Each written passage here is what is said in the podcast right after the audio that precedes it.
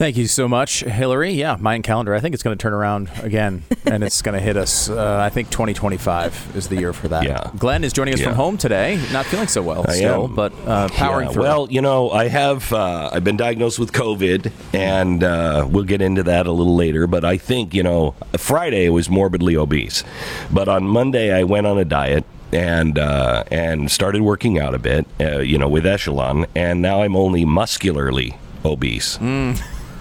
So I- I think I'm going to live. I think you're on the right path, but it may take more than a couple of days uh, to. You think so? Yeah. I, I'm not sure. I'm not really sure. Uh, I want to talk to you a little bit about Echelon. If you're trying to reach your, your fitness goals, it can help to have world class instructors like Nicole Griffin uh, and Michael Brown. Choreographing, uh, you're choreographing the uh, classes with music from your favorite artists and yada yada yada. I know I'm I'm I'm dressed like Jane Fonda told me to dress. But anyway, uh, I, I want you to check out Echelon. You're going to save a buttload of money. Uh, it's the bike, it's the rower, it's everything except at a fraction of the cost. Right now, limited time, you can get $800 off the manufacturer retail price. Get the exclusive discount by texting BECK to 818181. That's BECK 818181. $800 off now. Echelon.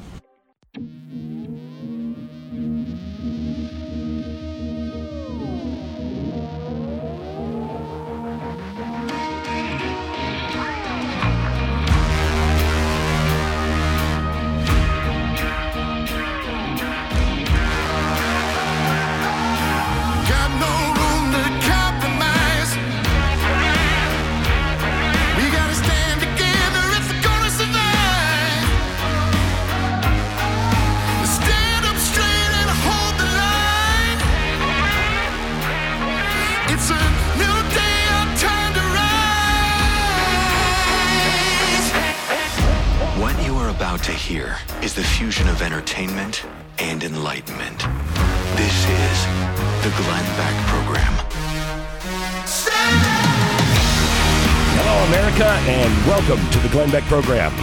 Uh, yesterday, I was diagnosed with having COVID, so I am uh, broadcasting from uh, home, my man cave, uh, today, because it's January 6th, and there is just too much to talk about on January 6th. The record really needs to be set straight.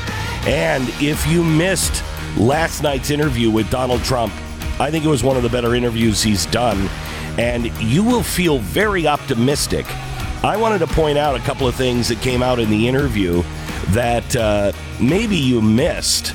Uh, we'll do that coming up, and I want to hear from you about the Trump interview if you watched it last night. The number is 888 727 BECK.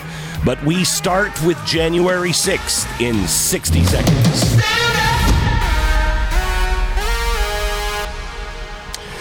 So, uh, you know, we were just listening to uh, Chad Prather on Blaze TV. He's he does a show on Blaze TV and podcast. He's very very funny, um, but he also uh, did a great monologue on how many things we were supposed to die of, all the fear mongering that has gone on for a long time. Uh, in fact, can we play that real quick? Here's Chad Prather. Listen. They have us under the tyrannical thumbs. Look at all the crap they've been peddling for years now. On uh, just health, technology, all the things they've used to scare us. In 2000, Y2K was going to destroy civilization. In 2001, we were all going to die from anthrax. In 2002, West Nile virus was going to kill us all. In 2003, SARS was going to wipe us out. In 2005, it was the bird flu we were worrying about. In 2006, E. coli was definitely going to get us. In 2008, none of us were going to survive the market collapse. In 2009, it was swine flu that was going to kill us. In 2012, the Mayan calendar ran out. Remember that? The end was at hand. In 2013, North Korea was going to start World War III. In 2014, none of, none of us were going to survive the outbreak of Ebola. In 2015, Donald Trump was going to get us into a war with the entire world. In 2016, if the Zika virus didn't kill us, then ISIS would. In 2018, it was climate change that was shutting us down. In 2020 to present day, of course, you know it was the novel coronavirus and all of its subsequent variants that had our number. The only thing that has remained the same through all of this is fear. So now, what are we doing to work against fear? What are we doing to stand together? I want to tell you about our sponsor. It's Patriot Mobile. Patriot Mobile uh, is a company that may surprise you in a very, very good way when you call and just say, "Hey, I want to, I want this for cell service. I want this many lines, etc., etc." And you look at the cost that they charge and the cost that you are probably paying right now with Big Mobile. The other thing is, we need to stand together and do business with the people who are on our side. And when I say our side, I don't mean about elections, I mean about the Constitution, I mean about freedom. Patriot Mobile is there fighting for the First Amendment, the Second Amendment, heck, all of the amendments. You can do your own homework and find out they are really, really good working behind the scenes trying to make sure that our country survives. And they have great cell service. They're on the same cell tower, so it's the same great service, better customer service, and a lower price. Go to patriotmobile.com slash Beck right now or call 972-PATRIOT. 972-PATRIOT. Use the promo code Beck and you'll get free activation right now. Switch over to a company that shares your values. It's patriotmobile.com slash Beck. 972-PATRIOT. All right. Excuse the way I sound today. Uh, been diagnosed with COVID, which is much less than it was the first time I had COVID before there was a vaccine. Um, and I'll get into this here in a minute because I think it's important that you understand what's what's really going on uh, with COVID. And uh, it looks like I, I think we're going to end up being the ones that were right this whole time.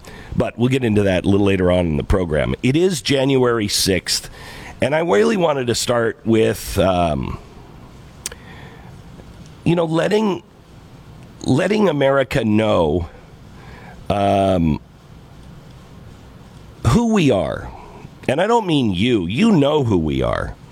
I mean letting people know in the media and the left. Nah, I shouldn't say the left. Democrats. Democrats, because I don't. Th- I think there's a ton of Democrats right now that are tired of all this stuff. They're not leftist Marxists. They're not. And I feel like they're trapped and they don't know what to do because they don't necessarily trust our side, but they don't trust their side. And so we have to lead by example. Um, I want to shock our detractors today. CNN predicted today will be about division, and President Biden and the left will deliver solemn remarks, while former President Trump and the right are going to spin justifications for the actions of January 6th. No, I'm not going to do that. There is no justification for January 6th. There isn't. It was wrong. Period. Enough said. Like every major conservative voice, I have and continue to openly and clearly condemn what happened on January 6th. At the heart of the conservative movement, we honor our institutions.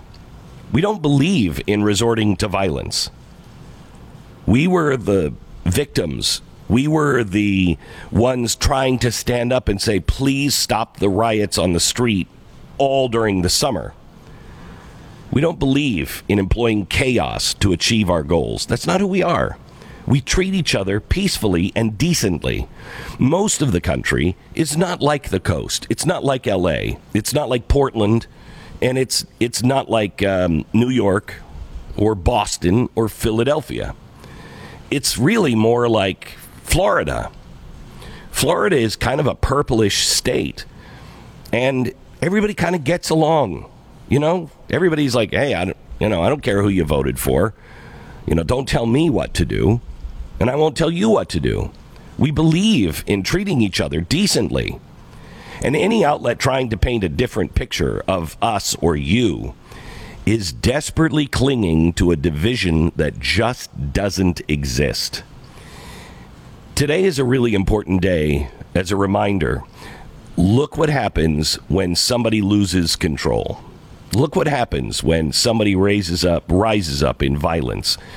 The left has been begging for us to do it and I think they're well, we'll get into that here in a second, but they need us to be violent. They want us to be hateful. And when we're not, their understanding of us collapses. Well, let it collapse. Let it because because those those that say um, we are violent They don't understand us. They don't know us. That's not who we are. To anyone who wants to drown us in division, no. I won't be a part of it. For anybody who wants the anniversary of January 6th to be a reminder of how low we went, we say January 6th will be the day that we go high.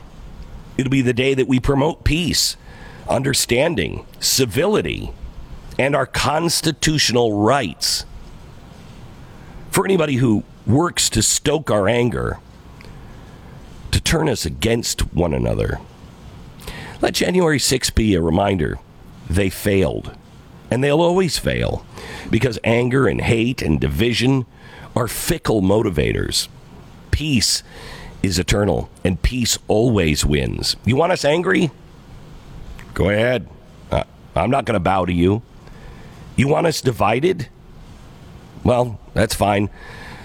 I'm going to love my neighbor anyway. You want us to condone violence and chaos? No, we won't. And we'll be clear. So today we should look at January 6th as a marker in time to now use this as a day to unite. Because on January 6th last year, 99.9% of the country agreed. It's exactly what it's exactly what happened with BLM. When we first saw the police officer put his knee on the neck, we were all like that's wrong. That's wrong, but they used it to divide us anyway and to hype up that half of America agreed with the police officer. No, that that wasn't true. And the same thing with January 6th. So do something nice today. Do something for a neighbor. Give your server an extra big tip today. Smile at the stranger that you pass. Because that's who we really are about. That's who we are. We'll define today. And we'll define it with kindness and love and just being an American. That's the important thing today. But it's also important to set the record straight. You know, just because you love somebody doesn't mean that you don't uh, point out where they have it wrong. And I'm not pointing out to the New York Times where they have it wrong because that would take far too long. But the great arbiter of all truth, the New York Times, published an article yesterday with the headline Election Falsehoods Surged on Podcasts Before Capitol Riots, Researchers Find. What is this story about? Well, I'll tell you, this story is clearly just targeting podcasts and radio. That's all it is. Now that they are still losing because they can't silence us, I was told go online. We don't want you here. You'll have to build your own thing. Well, I did. Now they see how effective it is, and now they can't have us online. Here's the subheadline A new study analyzed nearly 1,500 episodes showing the extent to which podcasts pushed misinformation about voter fraud. Now, the article opens mentioning me. Clearly, from the outset, they're accusing me of spreading election falsehoods. It says it in the headline. It's a pretty serious charge, accusing me of lying to this audience about the election and voter fraud. So, with that in mind, I want to read the opening paragraph of this article from the New York Times. Weeks before the 2020 presidential election, the conservative broadcaster Glenn Beck outlined his prediction for how Election Day would unfold. President Donald J. Trump would be winning that night, but his lead would erode as dubious mail in ballots arrived, giving Joe R. Biden Jr. an unlikely edge. Now, the next line is a quote. That's something I said on radio in 2020. Quote, no one will believe the outcome because they've changed the way we're electing a president this time.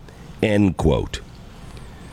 Now, since the New York Times is the great arbiter of all truth, I'm almost certain that the article didn't go through any fact check, PolitiFact, Snopes, any of Facebook's army of fact checking referees.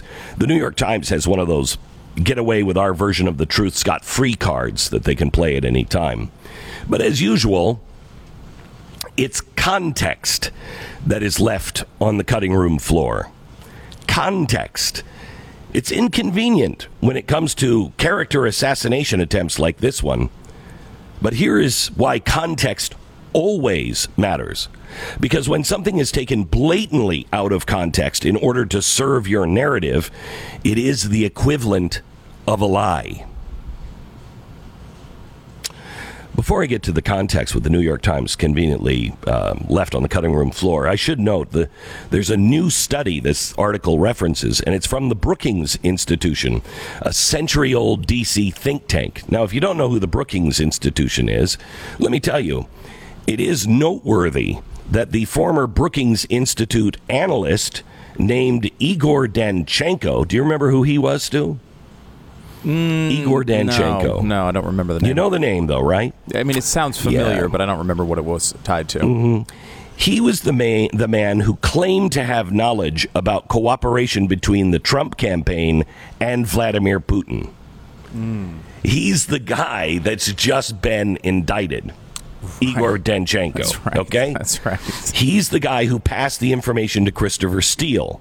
Now he's been charged with lying to investigators about the information. That guy came from the Brookings Institute. It's also note- noteworthy that the donors uh, include the Bill and Melinda Gates Foundation, Facebook, Google, Amazon, Microsoft, Comcast, NBC Universal, BlackRock Financial, the United Nations Foundation, the Embassy of the State of Qatar, and dozens more. So it's not really a credible operation.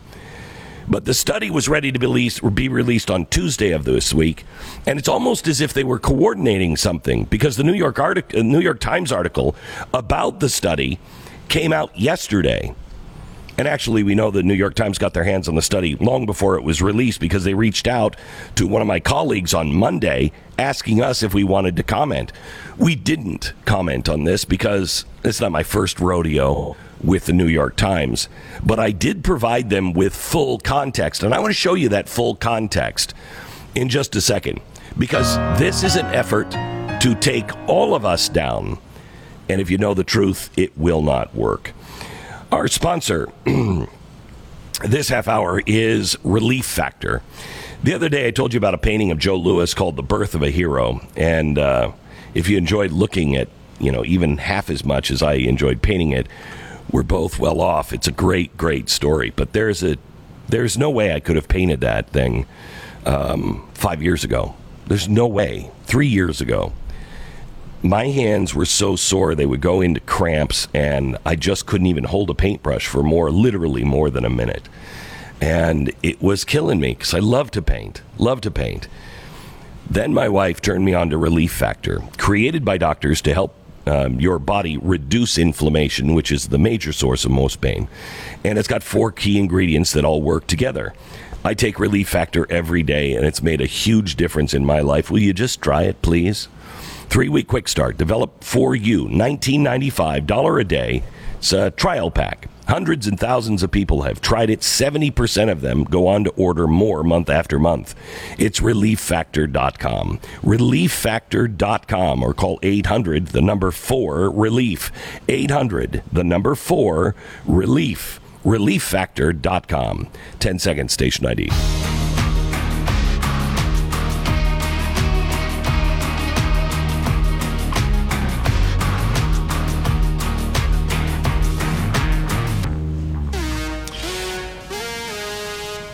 So let me give you the quote again that was in the New York Times. No one will believe the outcome because they've changed the way we're electing a president this time. And they're saying that I was saying that Joe Biden is going to claim he wins, and uh, and then you, we can't believe it. That's what they're claiming. I said. Okay, scary if that's what I meant. The New York Times hopes that's what I meant, but then when we corrected them, they ran with the story anyway, even though they know that's not true. Because here's what the Times forgot to mention. The quote was pulled from a segment in which I was talking about the report from the Transition Integrity Project. Do you remember that? The project got a ton of media coverage, mostly because it predicted the end of America in all election result scenarios, except Biden winning in a landslide. So here's what I said on September 10th, 2020, when that came out. Listen. Brooks has conducted war games to play out a range of election day and post election day scenarios. Virtually all the outcomes, save one, a Biden landslide, have ended up facilitating a nightmarish fallout. Well, what about a Trump landslide? I've been telling you only a landslide will do it. A landslide of Biden or a landslide of Trump. Otherwise, they have set this thing up that no one's going to believe the outcome. No one will believe the outcome because they've changed the way we're electing a president this time. So now, wait a minute. So, am I hyping the Republicans up to go out for violence? Or am I saying that it will take a landslide for either Biden or Trump? A landslide will be the only way that you'll be able to believe it. Uh, That's an incredible. Now, in that- uh, that's legitimately incredible. I mean, usually they'll take something out of context and try to make it look like it was something that it wasn't. This is you're actually commenting on what was essentially a left-wing report. Like I, it's it's not This is, and we told we told them when we talked to them, you run with this. That's liable. That's liable, and uh, you better attorney up, uh, New York Times, because that's liable. That's not what I said. You knew it. We talked to you about it. We gave you the audio, so you knew the context, and you did it anyway to to libel me. So anyway, That's such a The strange, timing of the- uh, It's such a the- strange thing too. I mean, like you know, they are obviously trying to go after now podcasts. They've gone out and tried to ban everybody from social media. They're done with that. They're going after podcasts and other things now, and that's you know very much in the normal left wing playbook. Right. We're used to that. But you know, of all people, like you've done dozens of events where all know, you do is preach about Martin Luther King. I listened to uh, just to go back to listen to some of it the, to your January 6th morning program before the actual events of that day occurred, and you're saying don't go out and cause mayhem in the streets. You literally are advising the morning of January 6th not to do what what wound up happening, and you did Yeah. that for 10 years previous as well, consistently all the time, and then they try to make you out to the face of the insurrection. It's completely insane. It's as if they have never listened to the show in their entire lives. Well, they they haven't. What more importantly, you cannot listen to the New York Times. Liable. Glenn Beck Program. All right. Um, let me tell you about our sponsor this half hour. Stu, you're going to have to help me because I'm losing my voice. I want to talk to you a little bit about My Pillow. Do you have a My Pillow or the sheets or anything? yes, I have not only my pillow, but I also have the sheets. The sheets are great. Uh, they're really The soft. sheets are unbelievable. Yeah, I actually gave them away as a uh, Christmas present as well to uh, my cousin. Did you? Who uh, she's like, oh my god, I was gonna order these. I was. She went nuts. it was Oh, as if I gave so my great. my my daughter a puppy. It's like they're sheets. That's great. That's great. They're really, really soft and comfortable. And you know me because we've traveled around. You weren't a, sne- a sheet snob until you started traveling with me, and then you quickly became a sheet snob. Um, I, I like really soft sheets, and these are great. I sleep on them every night. You can get them now for a discount, along with all of many of the other products now at mypillow.com. Go to mypillow.com, the new radio listener specials, and check out the buy one, get one free offer on the Giza Dream Sheets. 800 966 3117. Use the promo code BECK, mypillow.com. Don't miss Glenn's interview with Donald Trump. If you did miss it, blazetv.com slash Glenn. The promo code is Glenn.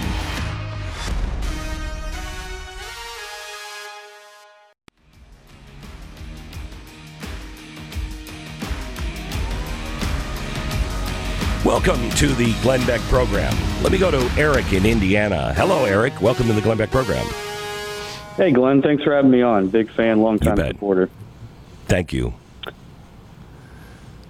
Hey, I hope you, You- feel you better it. soon. I, Thank you. Hmm. Is he? Is I don't there? know. Did It does not seem Eric? to be want to be Oh, talking. He's- sorry. no, that's okay. It's Yeah, your I turn to talk here, I just didn't want to talk over you. Yeah, I listened to the interview Oh. last night, Glenn, and I just Yeah. thought it was fantastic. And it's it's the first time since Independence Day 2012 where I felt truly hopeful for uh, returning to constitutional values. Um, I, I just thought that last night was about the future. It was about unifying, and like you said, where they're just constantly trying to divide us. I mean, members of my own own family. I'm vaccinated, but my my daughters aren't. They won't meet with my daughters. Like I, and so like we're divided, and like no doctor told them to do that or anything. You know, literally the president did. And so I just think that Trump's interview last night was so unifying and so so inspirational that I'm I'm fully on board now. And like during the um, 2016 primaries um, here in Indianapolis, I went to the Ted Cruz convention where he announced uh, Carly Fiorina as uh, as his running mate. You know, and you know Trump had said things like horse face and lying Ted, and I never liked that stuff. You know, and I was always a supporter because I do feel like he had a role as a drain the swamp kind of guy, a uh, him in the nose, you know, fight back against the media kind of guy. But I never saw him as the healer that you had talked about in the past and others had talked about. But man, that interview last night really turned me around. And I'm, I'm telling you, it wasn't since, like I said, 2012. You know, the Tea Party stuff. I was there in D.C. on Independence Day. I was there in D.C. on uh, September 12th. And man, that was such an awesome movement. I had such high hopes, and it wasn't until last night, man, that uh, Trump Trump brought that back for me. And this morning, I called my dad, and I just said, "I'm on board." I said, "We got to get this guy reelected." And I I think you're right. I think he's running. I mean, watching that interview again last night, I mean, he's running. So I am excited. I am fired up this morning. Yeah, that's great. I'm really glad to hear that, Eric. Um, you know, that was my intent. I, I talked to him before we went down there, and I said, look, you know, everybody is just um, talking to you, and we're relitigating the past. I don't, I don't want to talk about the past. I want to talk about the future because I think people are looking at what's going on. Here's the really bad thing about September 11th. Eric, thanks for your call. Um, the, the bad thing about not September 11th, um, January 6th. January 6th, they are now, the press is using this as a distraction on all of the really important problems our schools, our corruption in our FBI, the Justice Department, the Department of Education, um, gas prices, meat prices, uh, inflation, spending out of control. All of these things that are happening, Putin, China, they all go to the back burner because they're uh, focused on uh, January 11th. Uh, sorry, January 6th. I can't get this date right. January 6th. because they're focused on that, do you know how many good, decent Democrats are feeling alone and feeling like, gosh, it's just me that's going through all of these things. I guess I guess it's I guess that's not important. Th- This must be the really important thing. They're really being screwed by the left and um, and by the media, and that's tragic, really tragic. But he got on last night, and I, I don't know. Um, I'd love to hear from you if you watched it last night, 888 727 BCK. At the end, my wife said, You know, that's the first time I've ever, I've ever seen an interview with him where it seemed like just two people hanging out having a conversation. And I felt that way as well. Um, uh, it was just a different interview and very, very, very hopeful. In fact, can we play? If you wonder if he is uh, running or not, can we go to um, the um, the SOT where where he is he is saying it was at the very end, and I don't know if you you missed this, um, but it was at the very end where he said, um, where is it? Where he talked about, you know, making America great again. Play that, please. It's so sad, our country right now. I don't think we've ever been lower. And despite all of the witch hunts and the phony Russia, Russia, Russia impeachments, it was a beautiful time. We had the greatest economy in history. We then had the China virus come in, and then I rebuilt the economy. I really rebuilt it twice. The second time harder than the first. But we had the greatest economy, the greatest everything. It was a glamour pit. It was a beautiful period. Mm-hmm. And now I see what's happening with energy, with inflation, with the military, with these awful. clowns. Uh, and I said, you know what? Let's put out a book talking about how beautiful it was because we're going to make it that way again. What does that mean, Stu? we made America great once. We'll make America great again. Again. Again. Uh, My God. Okay. There- to me, there is no way he's uh, he's not running. We'll play more of the interview coming up in a little while. I was thinking about what kind of person it would take to not run if you were Donald Trump right now. The nomination is his. He doesn't have to do anything to get it. He he's dozens of points ahead of anyone else who would be challenging him. Now, of course, anything can happen. You know, you never know what the future will bring. But he would have to basically, um, I, I, you know, it would be a very strong man to say no. I don't want this nomination. Unless he just thinks it's just too much of a disruption to his life, he, it's his. He doesn't have to. He doesn't have to even work for the nomination. It's his. So he becomes a one and two shot, and the other person is Joe Biden, probably, who is uh, terrible and is Hillary. running the country into the ground. I know you think maybe Hillary runs. I'm sure other people will run as a, Yeah. as a challenge, uh, especially the way this is going with Biden. If it continues to go this poorly, he probably won't even run for reelection, and they'll, they'll have to run somebody else. So, you know, how could you resist it? I mean, unless you just Oh, didn't think think, it was resist- important.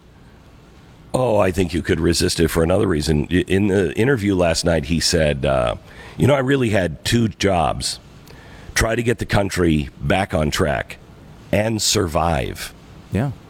And it it's true. I mean, he- was fighting for his survival every day since you know the minute he came down the escalator. He was fighting for his own survival, and and I don't think he saw that coming. I thought he would. I I think he thought that you know he'd still get the good press, blah blah blah, and you know they would be harsh on him, but not like that. And uh, it's because he's an outsider. But he was really clear. You know, we had dinner afterwards, and um, you know when the when the president, former president, says, "What are you doing for dinner tonight?" The right answer is, "I don't know, McDonald's," uh, because that's what I said. And he looked at me. He actually said, "You and I." We could eat together for a very long time. and I said, Yes, we could. Anyway, um, we had dinner with the First Lady. And I think that's what wounded him deeper than anything else was the attacks on her. So unfair and so cruel uh, on her. And I think, you know, for him to go back into the arena, would you?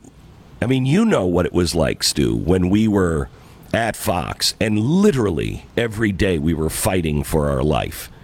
Do you just immediately say, oh, yeah, I'd go back? No, that's and that's I why wouldn't. I, that's why I said I think the only decision for him is if it disrupts his personal life, right? I mean, and like you think think of a person like Ron DeSantis who's thinking about potentially running. He's got a million things to think about, right? It's not just whether his, it disrupts his personal life, but it's like, can I win? Who would I be running against? Uh, you know, uh, do I, you know, how do I play this? When's the right time to announce? None of those things are factors with Trump. All he has to do is say yes, and it's his. I, you know, I, I, there's no poll that shows anyone can even come close to challenging him. So it's just really like, okay, let me make a personal decision based on myself and my family. What's the best thing and the country? What what do I think is the best way forward? With everyone else, there's you know, there's a there's a million political calculations to factor in. You also and, and the, the the number one thing you have to factor in if you're anyone other than Donald Trump is is Donald Trump going to run? Because if you're Ron DeSantis and you announce, and then two weeks later Trump announces, you are now, a you know, you're the second fiddle on the ticket. You're, if at best, running for vice president in most circumstances. Uh, there is, if I were thinking, which it would be crazy for me to think this, but if I were thinking, I'm Ron DeSantis, let's say it that way, and I'm thinking I might run for president, there's no way, no way until I have a hard, fast public no from Donald Trump that he's not running. I Right. mean, it'll be a it'll be a cruise to the uh, to the nomination. And what's of course makes this difficult, uh, you know, and, and Donald Trump knows the media. He's obviously uh, very, very good at understanding what gets attention in the media. He knows the second he gives a hard, fast no, a lot of his power drains away. Right? Like he, you know, he'll I think be a kingmaker in the Republican Party for as long as he wants to be. But like, you know, the the media circus around Donald Trump starts going away when he says I'm not running anymore. Um, he, Right. he is now now the focus goes to Ron DeSantis or whoever else is going to run. Correct. So he, he, there's no incentive for him not to keep it alive, even if he wasn't running. But I mean, I- again, everybody inside his inner circle, people who he who are in his inner circle that are advisors to him, that are you know on his team, are coming out and publicly telling the media he's 99.9 percent running. Uh, so like, if he wanted that messaging to stop, they would stop it Yeah. he, he- I mean, he clearly, He's I think, running. is running, and and, He's and I think that means he's the nominee. And I think you look honestly, I'm I'm more convinced Donald Trump is the nominee of the de- of the Republican Party than I am Joe Biden is the nominee of the Democratic Party, and he's oh, the yeah, sitting president. Absolutely. Yeah. Or Kamala Harris. I have no idea who they're going to run in 2024 because those two will not. That's that's a disaster. That won't win. I have that won't win. I have no idea who they could actually run. But I will tell you that I'd be shocked if Donald Trump didn't win and if he approaches the election like he did last night where he was where he's just laying out a strategy of hope and doesn't get waylaid into all of the stuff. Um, I, I think he's I think he's a shoe in because all of those people who voted for him the first time and then were convinced that something was corrupt, now they're seeing, wait a minute, corruption, no corruption. Uh, we know what's going on here. These guys are Marxists. These guys are not helping me and my family. It's costing me a fortune because of the policies of this guy. And I think they'll get all of those people back that voted for Donald Trump and then some. And then some. Get those people back from 2016. All right, let me tell you about our sponsor this half hour. It is American Financing. Stu has used American Financing. I have used American Financing.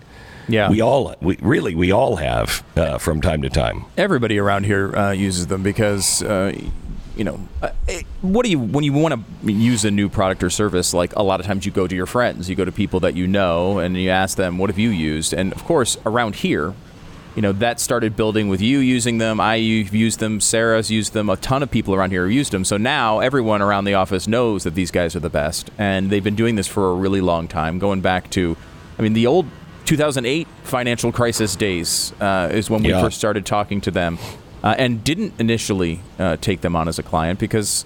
You know, uh, you were very worried about the mortgage situation correctly at the time. Yeah, uh, but And they, said to survived me, it. We're not. The, yeah, they said we're not the ones that sell those kind of loans. We don't do that. We're not in it for the bank, and we agree with you. And I said, well, we'll see how you survive uh, after. Well, they were fine all the way through it. They do the right thing for you. No tricks, uh, no smoke and mirrors. It's American financing. Get your home refied right now. Get a new loan or a consolidation loan and save hundreds, if not a thousand dollars every month.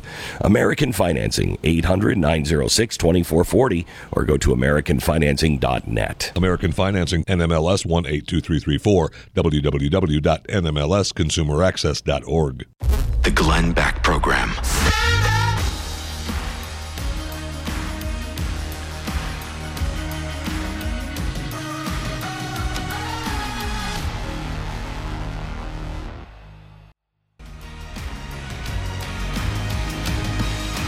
Have you heard the name Ray Epps? You should. And we're going to talk to uh, somebody who has been investigating uh, Ray Epps coming up in just a few minutes. Let me go to Linda in Florida. Hello, Linda. Hello. H- Hello. This is Linda. Hi. Yes, go ahead. Hi, You're on, Linda. Beck? Yes, it is. Uh, okay. Um, I have a question for you. Uh, I I've been thinking about this. Uh, well, you know, ever since um, Mr. Trump, uh, you know, uh, was well, you know, his presidency was uh, gone. But um, Right. my my question to you is: I did not get to see the interview last night with Mr. Trump, but um, in in your interview and how you uh, had um, you know uh, you know gone through the questions and stuff, do you see where um, you know Mr. Trump will be uh, different in in how he handles? Uh, of course, if he runs, I will definitely uh, vote for him. But my question is about his personality and how he handles things and how how his acting comes out and so forth. Because I I believe that people that voted for him in the past, there may be a good, a good chance that a lot of people will not vote for him um, because of the way he acts and how he portrays himself. And I know that that's the acting in him because that's what he's done. Right.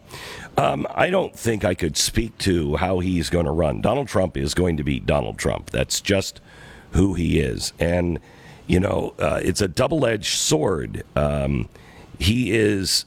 He is a guy who just goes in and drops grenades, and that's what explodes everything. I mean, he's going to have to, and we talked about it in the interview last night. I gave him a list of of departments that have to be cleaned out and I asked him, Are you going to be able to do that in four years? And what about the Republican Party? Are they going to let you do that? And he was very clear on it, but he's it's going to whoever goes in, if they're really truly going to fix it, they have to clean house, and that's going to take a tough as nails person to do it. Watch the uh, uh, watch the interview from last night. Glenn Beck Wednesday night special only on blazetv.com. This is the Glenn Beck Program. Thank you very much, uh, Hillary. Um, we're going to go into um, Ray Epps and who this guy is. There's a. It's really. It's, you know, the, let's say there is nothing to Ray Epps. Then why is the the FBI and everybody else behaving the way they are? It's like they want a conspiracy theory. Um, I don't know how you explain the Ray Epps situation, um, but we have a guy who has been on this with the revolver for a while, uh, and uh, he's probably the best on this issue. We're going to introduce you p- perhaps to Ray Epps uh, if you don't know the name uh, and why his name is so important. Uh, then also next hour we're going to go into um, Congress and we're going to talk to uh, one of our leading congressmen about um, the situation of the January 6th committee. Do you know that some people still have not had trial, still in jail, no trial? It's been a year. It's been a year, and no one has been charged with sedition. Uh, so, what exactly is going on? I mean, I think time served is probably pretty good at this point. Back in just a second.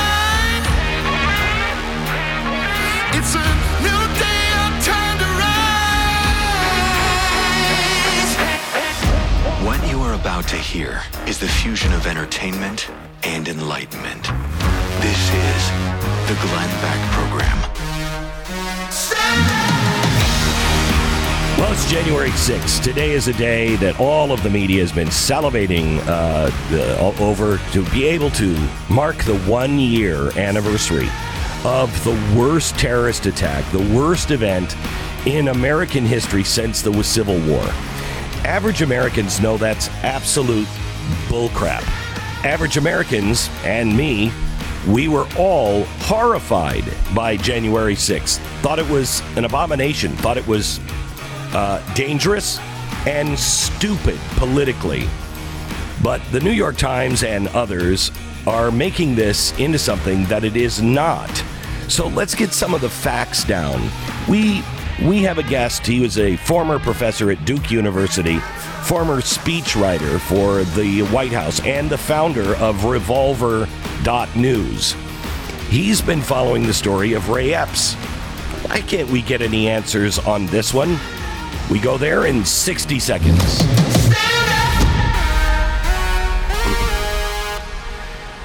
So let me tell you about Uno. He's been eating rough greens and he has changed. But President Miles has also uh, seen great benefit for uh, from rough greens. Yeah, we call him President Miles because he's a 17 year old pug and he sleeps approximately 22 hours a day. Uh, and Like the president. Yeah, he's well, he's awake more than the president.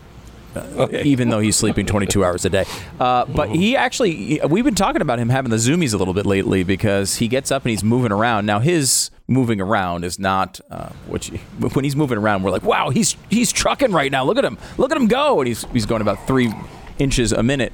Uh, but he no, he's you know I will say you know since he's been eating rough greens, you can notice that he's he's up more. He, he's a little more playful.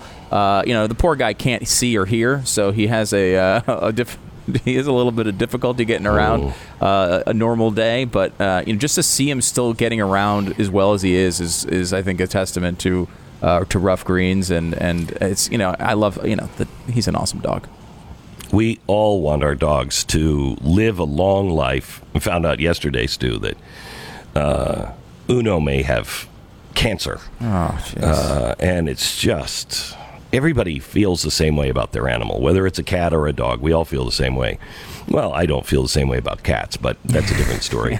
uh, rough greens, they are so confident that your dog is going to love rough greens that they have a special deal for you. You go to roughgreens.com slash Beck, and they're going to give away uh, the first bag free. All you pay for is the shipping on the bag. So you get the bag, have your dog try it. If your dog loves it as much as Uno and President Miles and all the other dogs in our life, if they love it as much uh, as they do, what what you need to do is then just start ordering it and feeding it every day. And I'm telling you, within a couple of months, you're going to see a dramatic difference in your dog. At least I have. Roughgreens.com slash Beck, R-U-F-F greens.com slash Beck, or 833 G-L-E-N-N 33, 833 Glenn 33. It's roughgreens.com slash Beck. So let's go to uh, Darren uh, Darren Beattie. He is a former professor, Duke University, former White House speechwriter, and the founder of Revolver News. The anniversary of January 6th. So let's get an update uh, from uh, from Darren. Hi, Darren. Hey, thanks for having me again. You bet. So I wanted to talk to you because um, the press is making it uh, that there's all kinds of conspiracy theories, that the right is buying into conspiracy theories about this. I don't know what the truth is. Um, I just know that there are a few things that don't make any sense. First of all, it's the worst one ever, uh, and yet nobody has been charged with sedition or anything like it. Um, and then you have players like Ray Epps. Can we play the audio here of Ray Epps? Listen to the audio. In fact, tomorrow, I don't even like to say it because I'll be arrested. Well, let's not say We need, we need to go. I'll say it. All right. We need to go in to the Capitol. Let's go! So I'm going to put it out there. I'm probably going to go to jail for it. Okay? Tomorrow, we need to go into the Capitol. Into the Okay. Capitol. So here he is um, talking uh, clearly about going into the Capitol. He is stirring people up the night before. In this last clip uh, where he was saying that, you could hear them saying FBI stooge, FBI plant. Um, but he was on a most wanted list, and then nothing happened. Can you tell me the story about this? Yeah, I mean, this here's uh, a remarkable uh, case. This individual Ray Epps, and just to give a, a bit fuller uh, context for what his involvement was, he's not only ubiquitous the evening before January 6th, going to multiple different groups with multiple different agendas, and really corralling them and focusing them on this new and utterly bizarre mission to go into the Capitol. And you could hear a little bit about how people's reactions. They say, What are you talking about? Fed, you're a Fed. He remained persistent. He went to every different group and he focused them on this mission to go into the Capitol. And what's important to say is that this isn't just some random drunk on the evening of January 5th that we never heard from again. He followed up on this stated mission the next day on January 6th. He's a veritable Where's Waldo. And if your listeners go to revolver.news and read uh, the first Ray Epps report, we have tons of video evidence documenting his every move on January 6th. He's everywhere, and he's telling the crowds after Trump's speech is over, we're all going to the Capitol. That's where our problems are. Our enemy is the Capitol. And sure enough, at 12:53 p.m., crucial to note, Trump is still speaking at this time. But at 12:53 p.m., Ray Epps is not at the Trump speech. He flew all to D.C. all the way from Arizona. He's wearing a Trump hat, but he's not at the Trump speech. What's more important to him is he's right there by the metal barricade, and he whispers into someone's ear, and two seconds later, that someone engages in the first and decisive and fateful breach of the Capitol grounds that starts the whole thing off. This is the same guy who the previous evening was telling everyone we need to go into the Capitol. Initially, as you point out, the FBI thought he was important enough to include him as one of the 20 most wanted January 6th offenders. They said, we need to identify him. Well, then the internet identified him, and the Fed's FBI cricket until Revolver.news ran a piece basically implicating the FBI in January 6th. And the day after this came out, the Feds quietly scrubbed Epps' name and his face from their public database. And since then, the only thing that any official FBI agent has said about Ray Epps is to deny all knowledge of his existence. So we have the tape. Um, i- Can you? Can you? Can are we ever going to get an answer on on this? Is there any Well, any movement on this? Yes, that's an excellent question. I'm really glad that you asked that because obviously this is very important to me. It's very important to the country. And Yeah. we're not going to get any answer from AG Merrick Garland, who's been a mop up boy for precisely these types of said infiltration operations going back decades. We're not going to get any answers from the sham uh, uh, um, exercise in political theater that is the January 6th committee. The only place we're going to get answers, I think there are two possibilities if we're going to get ultimate answers at all. One possibility, and this might sound crazy, but I've become very familiar with the way that these Fed operations work. And a lot of times, the higher up handlers of people like Ray Epps, they think of them as pawns. And Ray Epps may have been tricked in some capacity. Maybe he was told that the reason that he was doing what he was doing was for so- something that turned out to be not the case. Maybe he feels like he was misled. Maybe he didn't really fully understand that he was going to be used as an instrument in an agenda to label half the country as domestic terrorists. But for whatever reason, Ray Epps or many of the other actors who are clearly feds or Fed informants, they can step up. They have the power to expose their handlers and to break the case wide open. So that's one option. The second option is the defense attorneys for the defendants in January 6 cases. And on this, I'm cautiously optimistic. One uh, defense attorney for Kelly Meggs, who is a Oath Keeper defendant, has, on the basis of Revolver.News' reporting, issued a subpoena demanding the testimony from Ray Epps and Stewart Rhodes, who is the founder and uh, leader of the Oath Keepers militia group, who's also curiously uncharged. And so, oh. one of two things can happen. Either the subpoena goes through and they actually do have to testify under oath, in which case that can be extremely interesting, or in the case of agents and informants, the government has the power to block subpoena. And if the government steps in and intervenes and somehow blocks the subpoenas, that would be unfortunate, but the very act of blocking it itself indicates that there's something they really don't want us to hear, which gives us additional information as well. So I'm really Okay. looking forward to seeing what happens with the defense attorneys really embracing a potential entrapment case, understanding that the fact that you had instigators who are very likely feds is exculpatory information on the part of their clients and the defendants in these cases. Darren, I can't thank you enough for all of the work that you have done at Revolver.news um, on on this subject. I don't know how it ends. I don't know who he was, uh, but if you are looking for somebody who was the instigator uh, and had a plan. He seems to be the number one candidate. Um, you know, not people on talk radio or podcasts who are saying, "Hey, we've got to, you know, fight, fight, fight." Um, let me um, uh, let me ask you what we do know about him. Where does he Where does he come from? What does he do? What's his history?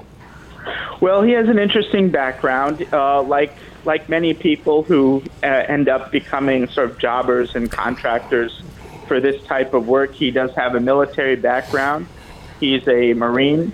He also has a background as the president of the Arizona chapter of the Oath Keepers militia group. And those familiar with Revolver.News' reporting will see that the Oath Keepers is the most heavily prosecuted quote unquote boogeyman militia group associated with 1 6. And it's a whole other thread that we've investigated and reported on that a lot of the Oath Keepers people who are underlings who are being hit with very serious charges, they're being hit with conspiracy charges. And when you look at the charging documents, the charging documents cite the words and the actions and the behaviors of Stewart Rhodes, who's the founder and head of it, who, for whatever reason, is not only uncharged a year later, a year later, he hasn't even been subject to a proper search. The only search that oh. he's been subjected to was a single cell phone four months after January 6th. And so it just happens to be the case that Ray Epps was the president of the Arizona chapter of this very same militia group. And we have all kinds of footage of him palling around with Stewart Rhodes as well, which is an interesting, uh, an interesting connection to say the least. There is at least really heavy smoke. Whether there is a fire there, uh, and he is the center of it, I don't know. But there, there are there are questions that must be answered by the government on this. Um, let me take a quick one minute break, and then I want to come up and I want to talk to you about the surveillance tapes and also whatever happened to finding the people who planted the alleged pipe bombs outside of the RNC and DNC on the evening of January 5th. Any anything on that in one minute. First, let me tell you about our sponsor this half hour. It is Goldline. It's hard to take a look at your tax returns every year and not get angry uh, with how much money the government is taking out. Um, I feel this way. Perhaps you feel this way as well. It's also hard to look now at inflation. It's the hidden tax. What they're spending and what they're doing in Washington is devaluing every dollar you have worked for and saved. It sucks. Now, what are you going to do about it? Well, there are several strategies. One, and I wouldn't put I wouldn't put everything in one basket because I have no idea. I just know that the world has been in times of insanity before. Currencies collapse and they always return to gold. So, would I put all my money in gold? Certainly not. But do I have 10% there? Yes. You should too. It's Goldline. Extremely small quantity of their holiday silver rounds are still available. The mind your business silver bars left over from uh, the Christmas uh, Christmas time. You call them right now and find out how to qualify for the free silver. Just call 866 Goldline. 866 Goldline. This is coming. Uh, trouble is coming on the horizon. Please spread your risk out. It is goldline.com. 10 second station ID.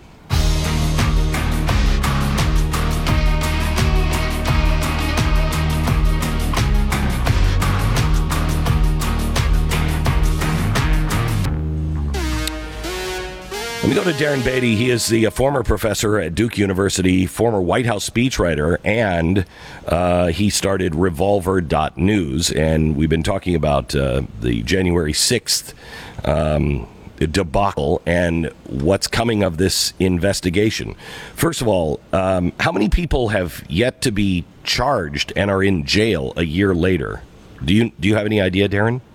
I don't know the exact number, but the number is uh, definitely greater than zero. There are definitely people who've been wallowing away under atrocious conditions, some cases solitary confinement and such. And that really goes to show the other side of the coin to the fact that people like Ray Epps and Stewart Rhodes are uncharged. The other side of the coin is that just you know, very small fish are being given the most draconian, almost third world Abu Ghraib type treatment imaginable on the basis Right. of extremely trivial offenses, if they're offenses at all, and not even given the opportunity for a speedy trial or anything. And there, there are several cases that I'm familiar with of people put in those positions who've taken a long time to be granted bail, if they're granted bail at all. And so it's really this it's shameful and it really goes to underscore how bizarre and inexplicable and really even scandalous the selective non-prosecution is for people like Ray Epps, who happens to be the only person in the mountains of footage that exists on 1-6 calling explicitly for this mission to go into the Capitol, and he remains untouched. Tell me about the pipe bombs. The night before, somebody apparently um, uh, put pipe bombs at the DNC and RNC. What do we know about that now, a year later? You know, that's a very interesting question. I'm glad that this is sort of the interest in this is resurrected at, on the anniversary because there are a couple of things to say about this. One is just curious. I'm not making so much of it. It's just an interesting incidental detail. Is that the authorities caught wind of these pipe bombs basically just as that initial Ray Epps breach of the metal barricade to the Capitol occurred around 12:53 p.m. And so it whether it was intended to be this or not, it was almost a perfect diversionary tactic to get already scarce um, law enforcement personnel away from the Capitol, away from that initial breach site, in order to attend to this bomb scare at the RNC and DNC. That's so the timing there is really interesting, and I'll just leave it at that and allow people to infer as they will. What what else is important about this is that okay, the the FBI is put- you know put on this act the same way that they put on the act with Epps, saying we need your help identifying Epps. We please help us. We just have no idea who this is. Then he- Epps is identified like two days later, and they do nothing with it. They did the similar charade with this pipe bomb. They released this grainy video. They clearly have more video than they're giving out, but for whatever reason, they're so interested in catching the people, and all they'll release is this ridiculous grainy footage that's clearly nowhere near all the footage that they have. They haven't released the forensics. They haven't released if they have any fingerprints. Nothing. They give us this grainy footage and this act like, "Oh, please, please help us uh, identify this person." Well, if you want us to identify it, then release all the footage that you we know that you have. At Revolver.news, if people go there, they can see our extensive uh, report on the pipe bomb that goes into details at how we know that they have more footage than they're releasing. And just another really interesting tidbit about this the individual, the representative of the FBI that's calling for the public to help identify this so called pipe bomber, his name was Stephen D'Antuono. Now, the interesting thing about this individual is that before he was in his uh, position at the DC field office, he ran the Detroit FBI field office. The reason that's significant is that means that he was the guy that ran the infiltration operation in this so called Michigan kidnapping plot. He was the head of the Detroit field office as that was happening. And we now know that this basically was a trial run for January 6th in the sense that it involved the same plot, basically, in this case, to storm the Michigan state capitol. It involved one of the key militia groups also imputed to 1 6, namely the Three Percenters. And now we know for a fact that 12 out of the 26 so-called plotters were either federal agents or federal informants. And the guy who ran that infiltration operation is the same guy calling for the public saying, please help us identify these pipe bombers. It's, it's like you can't even make this up. Darren Darren Beattie. You can find his reporting at revolver.news. The Glenn Beck Program. It is fascinating. I wonder if we're ever really going to know uh, what happened. Eventually, I suppose.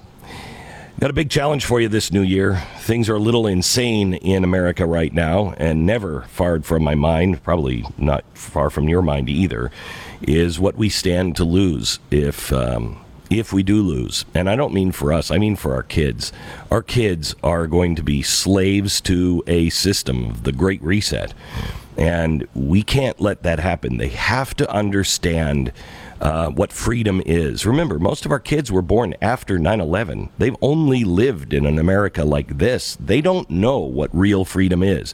They don't know what it's like to live in a country without corruption everywhere.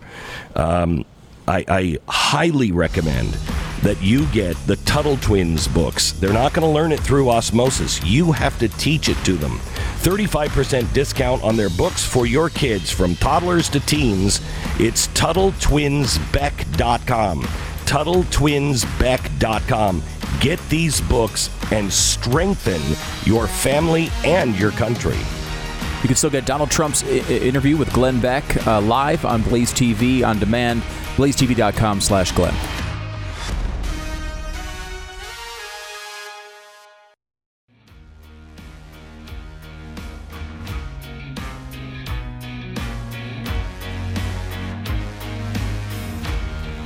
This is the Glenn Beck program. You know, it's really telling when you when you talk about Ray Epps, um, and you you look at what about 600 people have been arrested, Stu. Yes, six or about 700, right? I thought it was. Yeah. Six or 700. Okay. So you have this number of people that have been arrested, and none of them have been charged with insurrection or sedition or anything like that. It's criminal trespass, et cetera, et cetera. It's an assault on a police officer. All those things I'm totally cool with. You go to jail. You do that, you go to jail. Mm-hmm. It's it's consistent with my view on the riots with BLM. Mm-hmm. You burn down a building, you go to jail for that. Not on a political charge. You go to jail for breaking the law of burning down buildings, mm-hmm. robbing stores, et cetera, et cetera.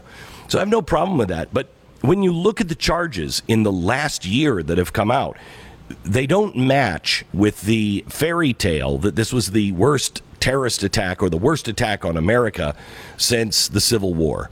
It clearly was not because no one, you know, the New York Times is running stories now of people they interviewed. And one they interviewed today was a guy who was a Democrat, mm-hmm. but was there. A registered and he spent Democrat. Three months in jail. Go Yeah, ahead. Registered Democrat, a lifelong Democrat by his telling, um, that was not planning to go to the Trump uh, speech. Decided to go kind of last minute. He's within a train ride of, of New York or of, of Washington D.C. Uh, he went down to the speech. Kind of got caught. What he said, I got kind of caught up in the herd. We all sort of went towards the Capitol. Um, he said he didn't even know Congress was in session and he was really, uh, you know, overt about that. He said, "The one thing I really want you to believe is that I didn't even know they were in session." Like he's like, I it was just like I thought we were at a speech, and we went in there, and there wasn't like I think if I walked in and there was somebody right at the door saying, "Get out, turn around," I probably would have, but there wasn't. We kind of all just walked in. I was walking around taking pictures of the Capitol, um, and you know, it seems he did eventually have an altercation with a police officer um, uh, where he sort of undersold how serious it was. They found more video of it, and they wound up putting him in uh, jail for three months for that incident. And you know, if you why was he? you why of was he doing that? He's a Democrat. yeah, he was. You know, he was a Democrat. He did have some social media postings about, um, um, you know, believing in you know some of the uh, theories on the election, and he had seemingly, you know, the, Trump had a lot of Democratic supporters. You know what I mean? I, um, he's he he uh, basically said he sort of turned Um, he was a, tr- a Democrat, but wound up liking Trump a lot. Basically, the guy Okay, he- here's okay. the one guy that's going to talk. He sort of explained that in the interview. Um, but what was interesting is like you know if if you went to a bar and you were causing a ruckus in a bar and a police officer showed up and you threw a punch at a police officer, let's just say, you might go to jail for three months for that. Uh, Like, and that's what they, w the overwhelming majority of these uh, of these charges are, which are people who did something that they probably shouldn't have done, certainly shouldn't have done in some cases, um, and wound up with mild punishments that are pretty much what you'd expect in a normal circumstance. It's not sedition. You know, there, there there may very well be some people. It does seem that like really had these ideas. You mentioned Epps before, who was actually we don't know his whole story, obviously, but was actually saying those types of things in advance. We Yeah, may see those on charges. tape. You have to think On that tape. right. You'd have to think those charges though are uh, more time consuming to actually put together, right? Like, yes, having a person say something on tape is a big piece of evidence, but if it's tied into some larger, bigger conspiracy with bigger players that were really trying to overturn the election or stop Congress, that's going to be a more complicated case to prove than someone walking in and getting in a fight with an officer. Um, the the bottom line, though, is that the problem here is this this fairy tale that this is the worst thing since the Civil War. I- I- Paraphrasing, I think it was Yuval Levin who said, like, it's very easy to overestimate January 6th and to underestimate January 6th. It wasn't Mm-hmm. nothing. It wasn't like a bunch of people touring the Capitol. It also wasn't the worst thing since the Civil War. And we Correct. have to recognize It that. is what it is. And 99% of Americans all said the same thing on January 6th. Stop it. This is. I was in a room full of people as we were watching it unfold. Mm-hmm. I immediately, I think, I immediately got online and said, This has got to stop, got to stop. You did. Um, I mean, you know, this, this, this idea that somehow or another it's a grand conspiracy, um, and yet. You know, Sean Hannity is reaching out to the president saying, "You got to stop him." You know, Don Jr.. uh, Don Jr. is doing it. I mean, where's the conspiracy Yeah, here? they obviously And thought the it was people- terrible and wanted it to stop, and that was happening not only in public but behind the scenes. But I will say, to, to your point, Glenn, yes, you did say right after the event uh, that this was uh, was a, a bad thing. But it's it's amazing, like looking at you know the New York Times tried to you know, did a hit, hit piece on you and some others uh, saying you're this big lead insurrectionist uh, because of, uh, you talking about a left wing report in 2000 in- in September well before the election even happened, let alone the insurrection. But you also said this consistently for years and years and years that we needed to uh, act like Martin Luther King and understand that if we have outbursts of violence or anger, they will be used against us. You have to avoid them at all costs. You did that for a long time. These events, the event you did in Birmingham, was all about that specific thing leading up to this. Then I remember you on the day before January 6th, so January 5th, talking about the event that was coming the next day. I believe we have that audio. I know people who are are going to Washington. I know people who uh, feel passionately about what's happening in our country, but I don't know any of them that want to start a war, want to start a fight, want to be beat up in the streets or beat people up in the streets. That's just not who we've we've ever been. Now there might be some people uh, that are going in support of you know stop the steal that do feel that way, but I, they're in the vast minority. But those people, if they engage with Antifa or whatever, those are the people that are going to be seen on television, and that will be the poster child of whatever we're doing. There's a couple of things that you should do if you are going to march in activities like this. And the first thing is you have to really kind of channel your inner Martin Luther King and know that the people that are there against you are there to make you do something uh, that you either don't want to do or really, really, really want to, but your better angels keep you on that path, and so you don't. They are there to poke you with sticks. They're provocateurs. If you are going to go into uh, a political activity Do not engage people that are on the streets yelling at you. Don't debate them. There is no reason to debate. They are not, you're not going to change their mind. They are not shouting things at you because they think, whoa, that person looks like he's going to be open minded and maybe he'll come over to our side and he'll understand what we're talking about. That's not what they're there for. They are there to harass you. It's a deliberate technique intended to take your participation and sideline it. Don't don't pause to stop. Don't do anything. Just keep you and your friends marching. Now, it sounds simple uh, to decline to engage, you know, with morons from Antifa, but it is actually difficult in practice because they are trained in direct action techniques. They have studied this. You haven't. They have studied direct action techniques. They can get police officers who are really well trained just to snap. And police officers have been trained in direct action techniques. They know what Antifa is doing. They're prepared mentally for it. It could catch you off guard. Don't let it. Don't let it uh, affect you or anyone around you and make sure everyone around you is working together. You grab arms and link arms and you pull each other out of that. Otherwise, you are going to be the only thing uh, that the media will show, and it will delegitimize everything you came to support.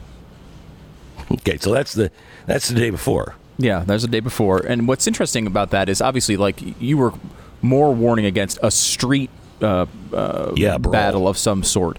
Because that was just what, you know, you thought might happen. There might be a group protest, the anti protesters, and they Well, could start a fight. to throw you off, only throw you off the scent because you know Right. I was in the planning committees. So Right, but I mean, again, you you are the subject of a uh, uh, the paragraph one subject of a story about the lead insurrectionist podcasters, and you the day before January 6th said to channel your inner Martin Luther King.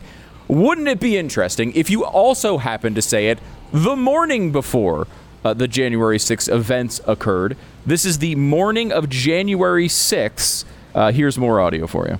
You have to be able to fight with wisdom. You have to be able to. f- You can't just go out into the streets and cause mayhem. That is not what Martin Luther King did. It's not. Uh, you know, and, and we're missing a lot of Martin Luther King uh, ideas that actually changed the world because it's the same thing that Gandhi did. But how many of us, how many of us are willing to say, you know what? I'm no longer putting my money into this product or these people. I'm not going to do it. And a real sacrifice. And when I say a real sacrifice, I mean I'm not going to put my money into, you know, Netflix or I'm not going to put my money into big mobile or whatever it is. How many are willing to make just that sacrifice for their freedom? So that's the morning of January 6th from uh, from this program, and you're comp- you're saying we should emulate MLK and Gandhi on January 6th. You're saying that before any of this stuff happens, and they put you in the first paragraph of a insurrectionist article in the New York Times. Uh, yes, of but I course, praised it. Yeah. I praised it the next day, didn't I? No, you did not. Uh, Do we have enough time for another clip or not? Because we do have one from January 7th if we want to go into that. Go ahead. When people Play it. Here it have lost their jobs, are living in states where there's draconian measures, they've been told to shut their business down, and they've been told to pipe down because you want to kill grandma. Meanwhile, people like Cuomo are actually killing grandma and grandpa.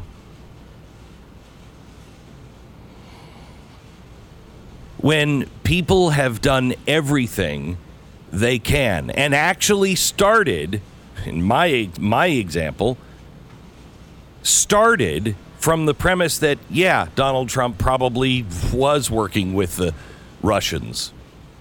Yeah, well, if he was doing something, he should go to jail. And then actually did the work and found out the exact opposite was true. And the more you found out, the more you realized the entire government seemed to be in on it. The FBI knew that this was a plan from Clinton. They knew it. And they did nothing. And when you expose it, no one goes to jail.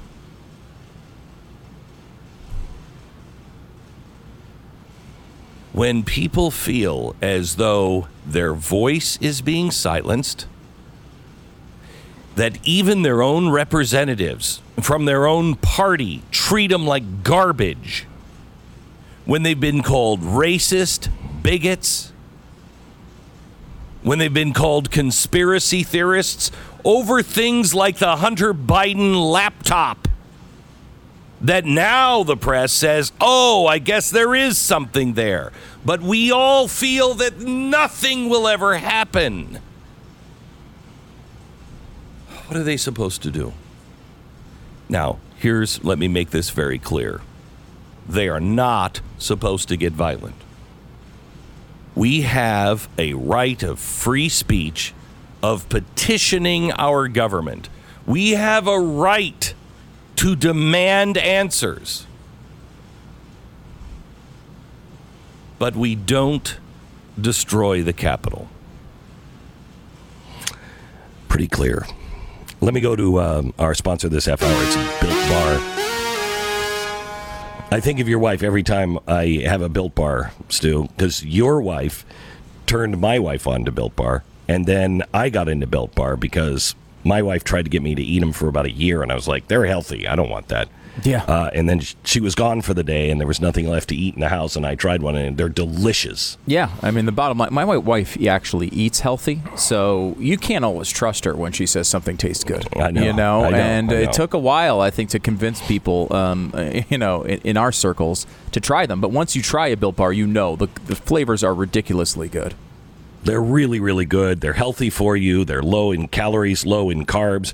Built.com, real chocolate. I mean, it's a candy bar. It really is. Built.com. Use the promo code BECK15. Get 15% off your order. Use the promo code BECK15 for 15% off. Reach your New Year's resolution goal. Built.com. This is the Glenn Beck Program.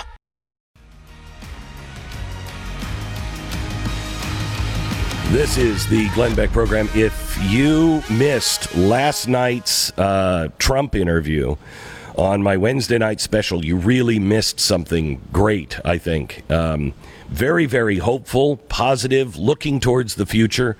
Stu and I will go over that uh, coming up later in uh, the second half of next hour. Go through some of the uh, audio from the Trump interview. But we want to spend one more break here on uh, January 6th and set the record straight.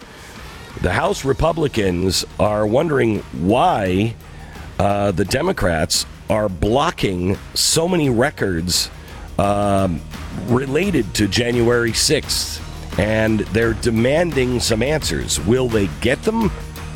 Uh, talk to a guy from Illinois, the congressman from Illinois, Rodney Davis, who is leading the charge. This is the Glenn Beck Program. Um, I have uh, COVID, um, and so I'm going to kind of hang back a little bit here for the next hour. Um, it's uh, it's weird. It's uh, I've had COVID before. I had it before the vaccine came out, and uh, now I just have it again. But I think this is a lot different than it was last time. This is just like a really bad head cold, um, and um, just beating me up, but not in the way the first COVID that I had beat me up. Yeah, that hit you was- really hard, right? yeah, that hit me really hard. I mean, I was I was not I didn't have my energy back for a couple of weeks. Um, you know, there's no way on the last COVID I could have done a show. No way. No way. 45 Um, so anyway, I appreciate your prayers. Uh, it is um, it is it is appreciated. Now, if anybody can get me some ivermectin, that would be. Uh, actually, I don't think that works for this new Omicron, does it? I don't. I don't know. I haven't. I haven't seen much Yeah. on that. Um, but uh, you know, there is all sorts of stuff. Like I know one of the monoclonal antibodies. There's three different types of them, and two of them don't seem to work against Omicron. One of them does, but it's the one in the least supply. So it's been it's, Right. it's it's been a fun couple of years. I'll say that. Yeah, I tried to get that uh, monoclonal um, antibody uh, treatment yesterday. Couldn't find it.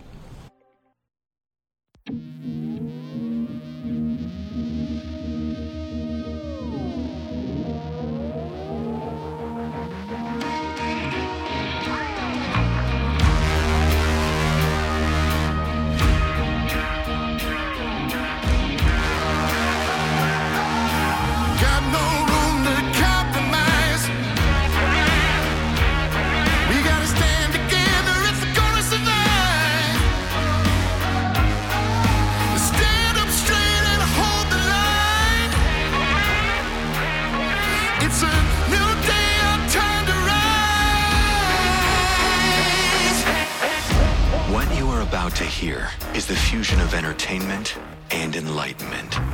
This is the Glenn Beck Program. It's fascinating to me that on 9 11, within a week, we knew who all the hijackers were. We knew their connections. We knew where everything was coming from within a week. Now we have the worst attack on the Capitol in all of American history a year ago today. And we still don't have any idea what's gone on. We have not found the ringleaders. I think because there weren't any ringleaders. Um, they're they're still talking about we're going to prosecute everyone to the fullest extent, even if they were just at the Capitol walking around. Nobody's been charged with insurrection or sedition. So what's really going on here? And how is it that a year later we still don't know? And why is it that Nancy Pelosi and the Democrats are not releasing the tapes and any kind of record leading up to January 6th? We're going to talk to a guy who's demanding that answer from Nancy Pelosi and others, and he's in Congress himself from Illinois. Congressman Rodney Davis joins us in 60 seconds.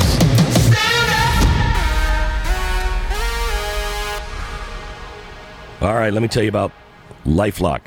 Stu, have you uh, have you ever had LifeLock notify you on, on anything? Do you have LifeLock? Yeah, I've had it a couple times. Um, well, and, and uh, I think anyone at this point uh, who's go- who has any any credit cards or does anything online has had this experience where you find out. I had a, one guy who who bought one single Papa John's pizza in Arizona on my credit card, which was an interesting thing. And then I did have someone.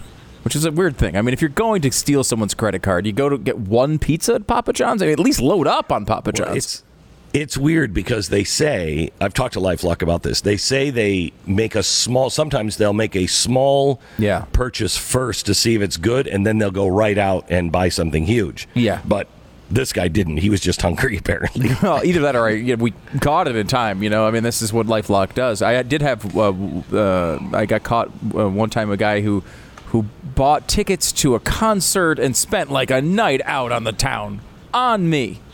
And uh, but you know, you you catch it, you re- you're able to reverse it, and you need to be warned of these things as they happen, and that's what LifeLock does so well.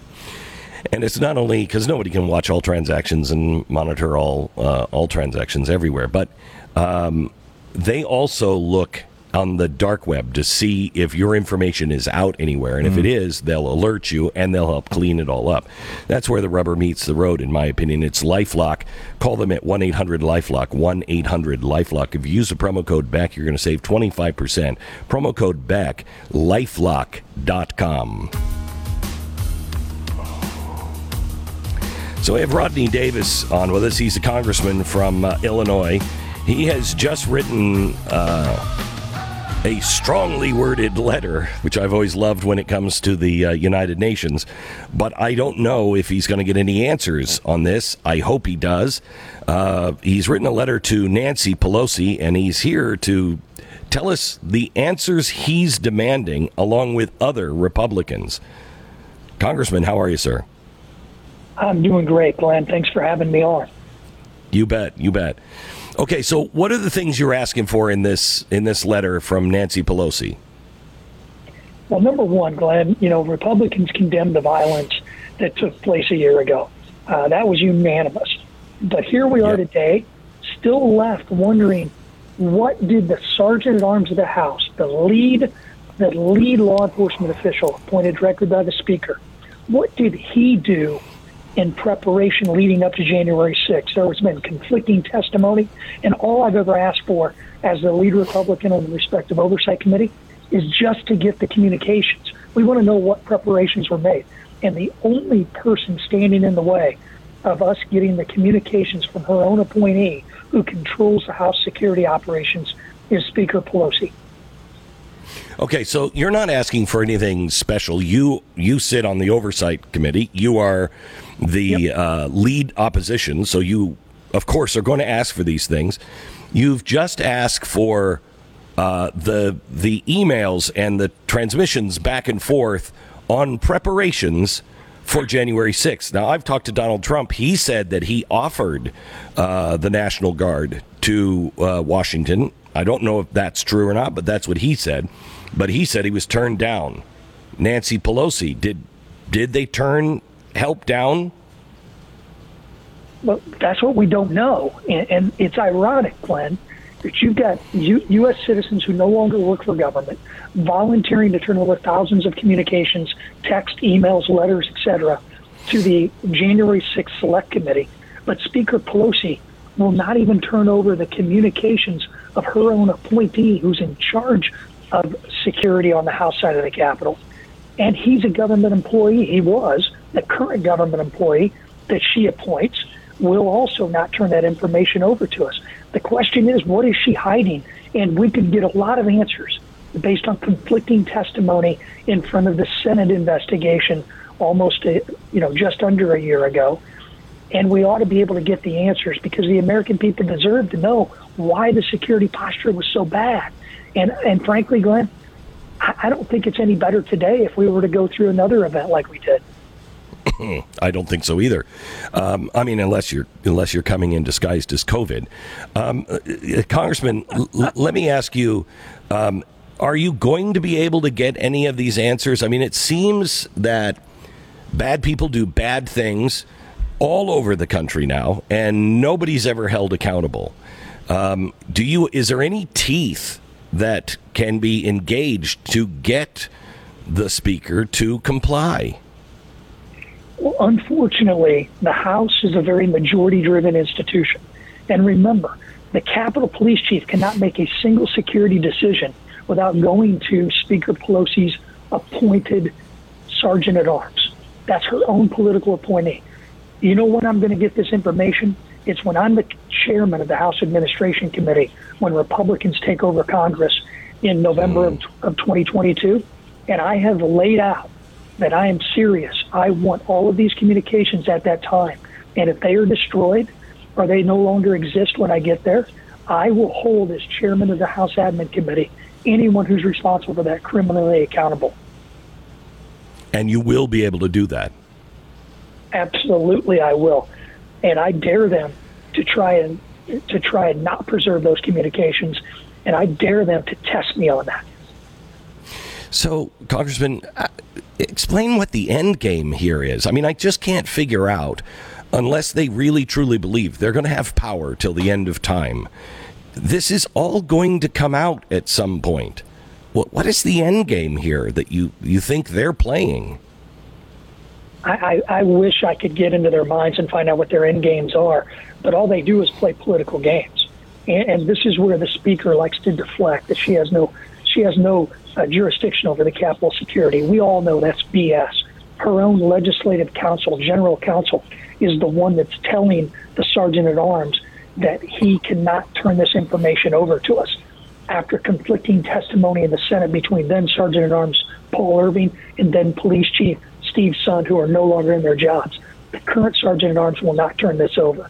Their end game is to delay and deflect, and then when we do take the majority, My goal is to make sure that we get the answers we need because my job as the lead Republican on this House Admin Committee and and as the future chairman of that committee is to make sure the security posture of the Capitol never fails again. Congressman, I was um, I talked to the president last night. Did an interview with him, um, and I I gave him a list of all of the agencies that need to be cleared out from top to bottom, and it's going to take enormous courage to clean this nest of vipers out, um, and uh, and it's it's gonna it's gonna take partners to do it as well.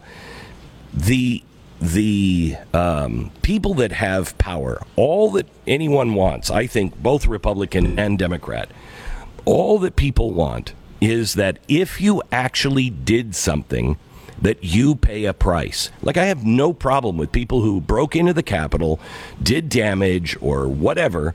I have no problem charging them and having them go to jail for a few months. Not political, but because they broke other laws. The same needs to go for the people in Congress. Do you believe the Republicans have the spine and the cleanliness, if you will, to be able to take this up against them? You know, I can't speak for anybody else in Congress except for myself, Glenn. And I can tell you that I will do everything within the power of my committee as the chair of the House Admin Committee to hold them criminally accountable, especially if they, they do not abide by our preservation request. So, yes, I do believe the Republicans as a whole can hold the Democrats accountable. But I can only do what my job is. And my job on this particular committee is to make sure that the Capitol is safe. And also, when we take over, I'll make sure the Capitol's open again so that people and student groups can come back and see what the Capitol and the entire complex is all about. One last question. I don't know if you have the answer to this or looked into it. I- We can't seem to get any information. It's it's like Gitmo. We can't seem to get any real information from anybody about how many people um, are still being held that haven't been either charged or tried. We we don't know the conditions that these people are are living in who were arrested last year. Is there is there any way to get that information? Well, when yes, when when we take over the House and we have Chairman Jim Jordan of the of the Judiciary Committee, we have Chairman Jamie Comer of the Oversight Committee, and me on House Administration, you know what we're going to do? We're going to ask for those officials responsible for what we've seen, even the judicial branch say, hang on a second, something's not right here at the D.C. prison facility. We're going to have to have them come in and testify. The Democrats don't want to hear from them. And, re- and remember, the only office that has been declared off limits for this January 6th Select Committee is Nancy Pelosi's office. When you look at um, um, the Capitol Police, it is run by Nancy Pelosi. It is a it's it's the tool, if you will, or the police force for the House Majority Leader. I cannot think of a reason why our founders did it that way. Maybe maybe they just trusted that you know people would always be on the up and up. But do you have any idea what's going on with the Capitol Police and their new approach to being an intelligence arm of uh, our government? Well, the intelligence division of the Capitol Police is one of the main divisions that failed uh, leading up to January 6th. Evidence clearly shows that they were given direct intelligence from the Norfolk FBI office that said an imminent attack on the Capitol may be forthcoming. The police chief of the Capitol Police at the time didn't even have that intelligence. I spoke with him the day after and multiple days after. And this is a problem that has yet to be fixed, in my opinion. But here's the kicker, Glenn. that Capitol Police chief can't make security decisions on his own. It's got to go through the political appointee, the sergeant at arms. One uh, um, one last question: Should the uh, Capitol Police be something that could be FOIA'd? Because we can't even we can't even have a Freedom of Information Act uh, that they respond to because they fall into a different category that is controlled by the Speaker of the House. I don't think that's good for the Republicans or the Democrats or independents to ever have that. Should this police force be able to be FOIA'd? Well, you know what? I'm glad you brought that up, Glenn, because long before January 6th, when I took over as the leader of Republic on the House Administration Committee, I introduced a bill to reform the processes that the Capitol Police follow, make them more transparent, make them more accountable. And I did not get that bill even in one committee hearing or be able to have one markup of it, be able to debate the need to open up and make the Capitol Police more transparent. And I'll do that as the chairman. Uh, Representative uh, Congressman Rodney Davis from Illinois. Um, Rodney, when you become uh, the uh, the chairman, you call me, and I will do everything I can to rally the troops to make sure you can change this with the Capitol Police.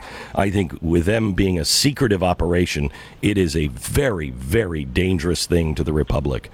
So thank you so much for your hard work. Well, thank you, Glenn. Take care. You bet. Bye bye. Rodney Davis, Congressman from Illinois. American Financing, NMLS 182334, www.nmlsconsumeraccess.org. American financing is a great way for you to be able to uh, save a buttload of money. Two hundred dollars a month in savings would be a real blessing. How about a thousand? If you have high interest credit cards and um, a mortgage that is anywhere over three, you could save hundreds, if not a thousand dollars every single month. And I warn you, those high interest credit cards, they are going to become even more high interest as the Fed moves the interest rate up, which they've said they're going to do three times this year. They're going to move it. Um, it is critical that you get your financial house in order. I want you to go to AmericanFinancing.net. That's AmericanFinancing.net or call 800 906 2440. AmericanFinancing.net. 10 seconds, station ID.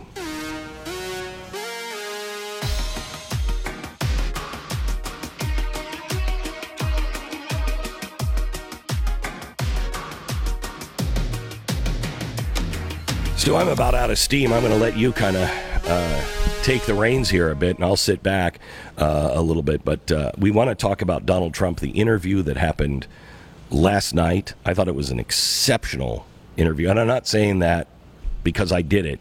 I think it was exceptional because Donald Trump, his answers were hopeful and clear. Yeah, I think we're going to get play some of the audio here of that in just a few minutes, and kind of go through, you know, what he was going going on uh, going on about because y- your focus there was very much on the future and what what is coming uh, next. There's an article in Rolling Stone today. Uh, the title was uh, Rolling Stone. From uh, wind power killing all your birds to fake California gas prices, Trump talks everything but January 6th in the Glenn Beck interview, which is fascinating. Of course, you said multiple times on the air that you were not asking him about that because you didn't want to rehash the past. You were going into the future. They may have missed Yeah. those shows, though. Yeah. Well, I will tell you, my producers wrote up a bunch of uh, questions uh, for January 6th, and I decided beforehand, um, you know, to have them just in case I wanted to go there. But I really wanted to focus on the future, and I was hoping that I would get a few extra minutes at the end that we could tag on um, on that, but didn't think it was even necessary. You know, the the right and the left look at dis, uh, January sixth very differently.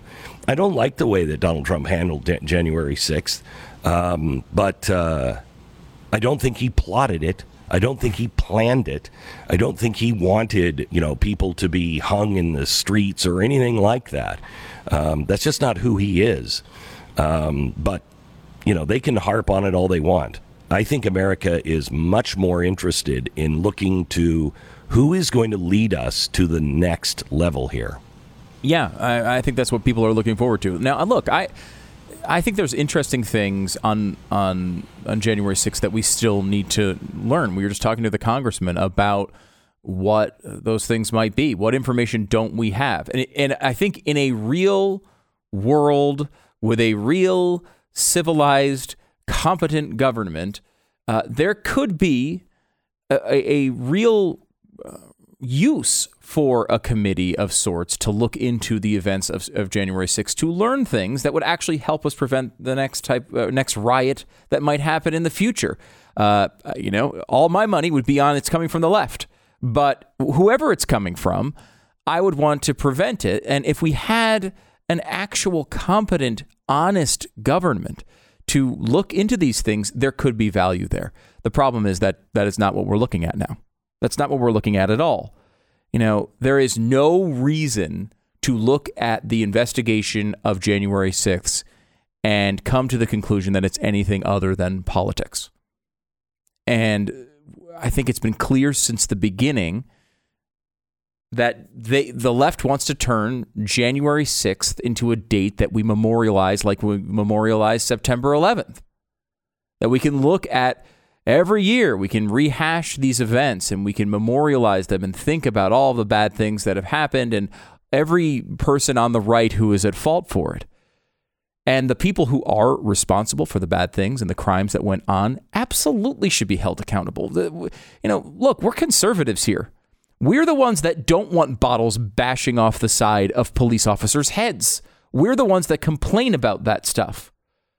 You look at the footage from January 6th, and you can find a lot of examples of people doing things, particularly to police officers, that are completely unacceptable to any conservative I've ever spoken to in my entire life. Now, I cannot say the same for every liberal. I cannot say the same for people like Colin Kaepernick, who wear socks, uh, you know, calling police officers pigs.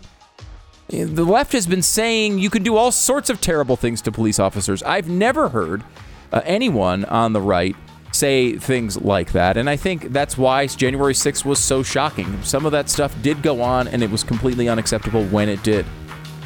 But you can overstate what happened on January uh, 6th, just like you can understate it. And we have to make sure we get that balance correct. The Glenn Beck Program. So many years ago, our, our COVID positive friend, Glenn Beck, uh, had an idea. He said, You know, I've watched what's going on with all of my real estate transactions, and I've realized I've had a lot of bad real estate agents. Either all real estate agents are really, really terrible at what they do, or I'm getting the wrong ones. But what do you do? How do you pick a real estate agent when you are uh, going through the most important financial transaction you probably will in your entire life, or you're buying or selling your home? Well, what we do now is maybe you go online, you're on Zillow or something, you see a name under the house that looks nice, you click on that name, but that's not a way to go pick a, a real estate agent. If you're going by a, a bus bench and you see somebody's face painted on there and it says, Call me, I'm a realtor, that's not a great idea. You know someone who knows someone who knows someone who's in real estate, that's not the way to do it. You need to have a screening process for someone who's going to represent you in a really important financial transaction. And that's why Glenn recreated realestateagentsitrust.com. You can go there now and find the best real estate agent in your area, whether you're buying or selling a home. It's realestateagentsitrust.com. Check it out. And check out the Donald Trump Glenn Beck interview. You can get it online now on demand. BlazeTV.com slash Glenn. Promo code is Glenn.